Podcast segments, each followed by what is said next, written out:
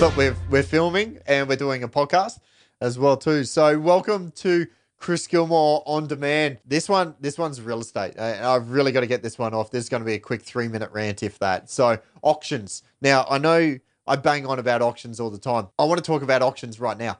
Like we're coming into the end of 2018. The market has completely flipped itself upside down, and I still see agents listing or going into sellers and saying we need to go to auction. I'll tell you why I think auctions right now in this market right now is the possibly the worst thing that you can do to a seller or if you're thinking of selling and thinking of going to auction. Now, I get auctions work in some areas, but I've just traveled Sydney, I've done Melbourne, I've seen Perth as well too. Uh, and I also know our local real estate market here.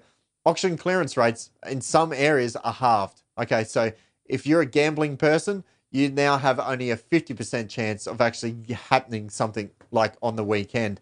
But I'll tell you the reason why I choose and I wouldn't choose to go to auction right now. With the banks lending tightening up completely, their whole criteria, it's getting harder and harder for buyers to actually get finance right now.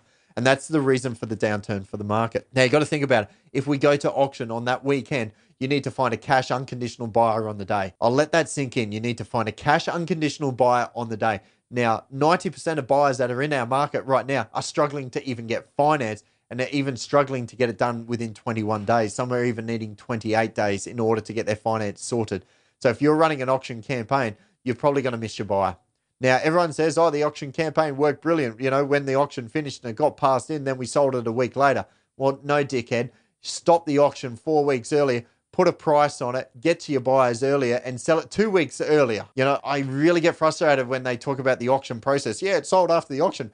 Yeah, well, it didn't sell under auction conditions, did it, you dick? So, like, I just get, I'm, I'm, I love auctions. I get, I I get so worked up with auctions, don't I? But like, I think they try and brainwash themselves, these agents, like it's the auction process. Well, if finance is so damn hard for buyers to get right now, why are we taking sellers to auction?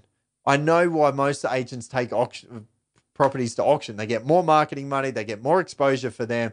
It is a load of crap, and I'm going to kill that myth. And I'm about to, pro- I'm probably going to get murdered for this right about now from some auction agents out there. But hey, I, I just want to give you the act, the actual facts of what's going on. Don't go to auction. You're not going to sell. Very rarely are they selling.